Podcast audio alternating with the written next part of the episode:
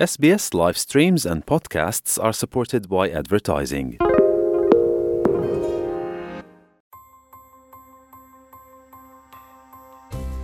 ይህ የ SBS ሬዲዮ ፖድካስት ነው። የሰፈራ መምሪያ መረጃ፣ ስለ አውስትሬልያ አኗኗር ሁነቶችና ታሪኮች በ SBS አማርኛ። አውስትሬልያ ውስጥ የድመት ባለቤት ኃላፊነት ምንድን ነው? ቤት ውስጥ ድመት ያለዎት ወይም ለማሳደግ አስበው ያሉ ከሆነ ኃላፊነት የተሞላው የድመት ባለቤት መሆን የድመቱን ደህንነት ለመከባከብና የአውስትሬልያን አገር በቀል እንስሳት ለመታደግ ይረዳል። ድመቶች በአጫዋችነትና የተለያዩ ማለፊያ ትሩፋቶችን ለሰብአዊ ፍጡር ጤና መቸር ይቻላቸዋል። ይሁንና ይሁንና አውስትሬልያ ውስጥ ከቤት ውጭ ያሉ ድመቶች የአገር በቀል እንስሳት ሁነኛ አዳኞች ናቸው።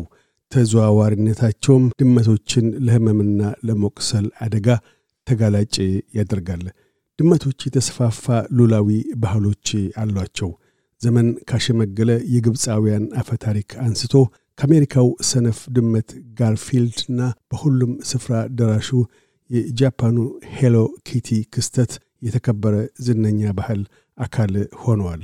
አንድ ሦስተኛ አውስትራሊያውያን ቤተሰቦች ከአምስት ነጥብ ሦስት ሚሊየን በላይ ድመቶች እንዳሏቸው ይገመታል። ድመቶች በተፈጥሯቸው አዳኞች ናቸው። ተመራማሪዎች አውስትሬልያ ውስጥ እያንዳንዱ ድመት ባለቤቶቻቸው ለአይን እማኝነት ሳይበቁ በአማካይ 186 እንስሳትን በዓመት እንደሚገል ይገልጣሉ። ለመዳ ድመቶች በአውስትሬልያ ከሚደርሷቸው ተጽዕኖዎች ባሻገር በሚሊዮን የሚቆጠሩ ባለቤት አልባ የውጭ ድመቶች በመላ አውስትሬልያ ይዘዋወራሉ። በቻርልስ ዳርዊን ዩኒቨርሲቲ የዝንቅ ስነ ሕይወት አማካሪና የዱር እንስሳት ጥበቃ ፕሮፌሰር ሴራ ለጌ ይህንኑ አስመልክተው ሲናገሩ እያንዳንዱ የቤት ውስጥ ለማዳ ድመቶች ባለቤትና ተከባካቢ የሆነ ሁሉ ልብ የሚለው ነው። ይሁንና አውስትሬልያ ውስጥ ባለቤት አልባ የውጭ ድመቶች አሉን። እነዚህ ድመቶች የሚኖሩት ሰው ላይ ጥገኛ ሳይሆኑ ነው። አብዛኛዎቹ ባለቤት አልባ የውጭ ድመቶች የሚኖሩት ከትናንሽና ትላልቅ ከተሞች ርቀው ባሉ ዱሮዎች ውስጥ ነው። እኒያ አይነቶቹ ባለቤት አልባ የውጭ ድመቶች ዘዋሪ ድመቶች ተብለውም ይጠራሉ ብለዋል። ድመቶች በአውስትሬልያ የዱር ሕይወት ብርቱ ተጽዕኖ አላቸው። ፕሮፌሰር ሌጌ ድመቶች ወደ አውስትሬልያ የዘለቁት በመጀመሪያው የእንግሊዝ መርከብ 1788 ዓመተ ምህረት ነው። ባለቤት አልባ የውጭ ድመቶች ከ20 በላይ ለሆኑ የአጥቢ እንስሳትና ድመቶች ዝርያ ቁጥር መቀነስ አስባብ ሆነዋል ብለዋል። አውስትሬልያ ውስጥ በለማዳና ባለቤት አልባ የውጭ ድመቶች ልዩ በሆኑ የዱር ሕይወቶች ላይ በጥምር የሚደርሱ ተጽዕኖች በየቀኑ በድመቶች ከሦስት ነጥብ አንድ ሚሊዮን በላይ አጥቢ እንስሳት አንድ ነጥብ ስምንት ሚሊዮን በደረታቸው የሚሳቡ እንስሳትና አንድ ነጥብ ሦስት ሚሊዮን ወፎች ይገደላሉ። እንደ ፕሮፌሰር ለጌ አባባል ተጨማሪ አገር በቀል እንስሳትም ለአደጋ ተጋላጭ ናቸው። በድመቶች አስተዳደር ላይ ተገቢውን ቁጥጥር ካላደረግን የአውስትሬልያ አገር በቀል እንስሳት ላይ በመጪዎቹ አስርተ ዓመታት ተጨማሪ ጥፋቶች ሲደርሱ የምንመለከት ይሆናል። ባለቤት አልባ ከቤት ውጭ ነዋሪ ድመቶች ችግር እንደሆኑ እናውቃለን። ይሁንና እንኳ በባለቤቶቻቸው ቢቀለቡም የቤት ውስጥ ለማዳ ድመቶችም የዱር እንስሳት ላይ ጥቃትን ያደርሳሉ።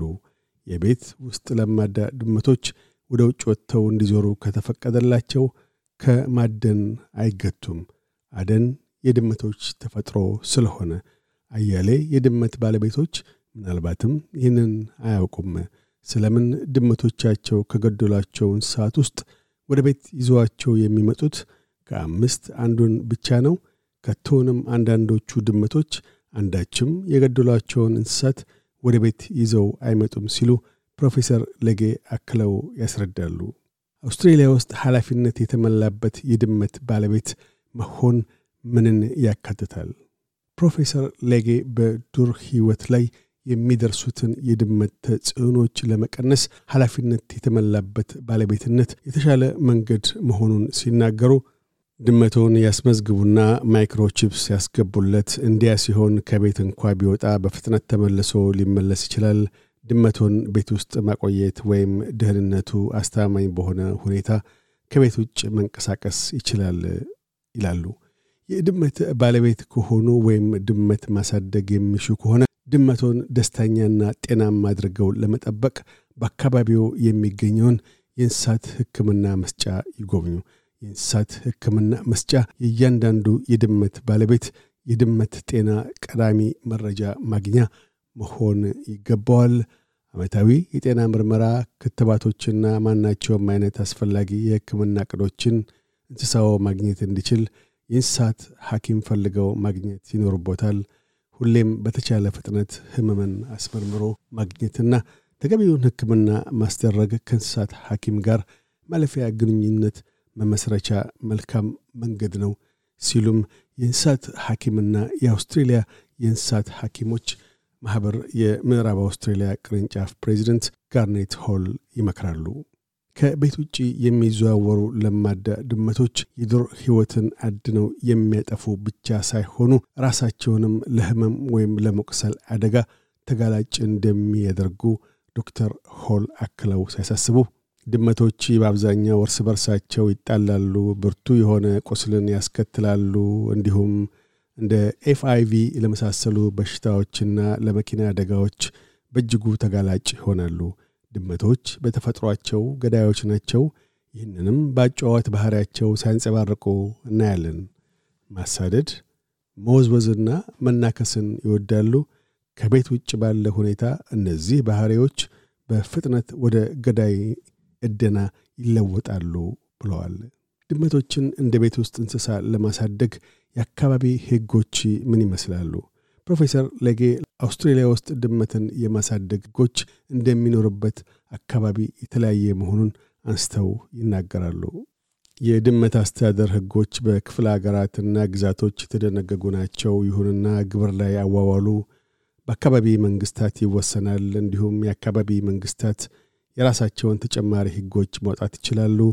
የአካባቢ መንግስታት ለምሳሌ ያህል ሁሉም ድመቶች እንዲኮላሹ ወይም ሁሉም በተወሰኑ ክፍለ ከተማ ያሉ ድመቶች በጥብቅ ቁጥጥር ስር እንዲውሉ የሚሉ ሕጎችን ማውጣት ይችላሉ። እናም ያ ማለት ሕጎቹ እንደሚኖሩበት አካባቢ ይለያያል ማለት ነው ብለዋል። የቤት ውስጥ ለማዳ ድመቶችን ማሳደግን አስመልክቶ እርስዎ በሚኖርበት አካባቢ ያለውን የማዘጋጃ ቤት ድረገጽ ይጎብኙ። ሁላችንም ኃላፊነት የተሞላበት የእንስሳት ባለቤትነት ግብር ላይ ከዋልን በቤት ውስጥ ለማዳ ድመቶቻችንን እንደሰታለን ማለት ነው። ስለምን ድንቅ አጫዋቾች ናቸው። በተመሳሳይ መልኩም ፌሬን ወፎችን፣ ትናንሽዬዎቹን እንሽላሊቶችና ሁሉንም የጓሮ አትክልቶቻችንን የሚጎበኙትን የዱር ሕይወቶች ሁሉ በማለት ፕሮፌሰር ለጌ ምክረ ሐሳባቸውን ለግሰዋል።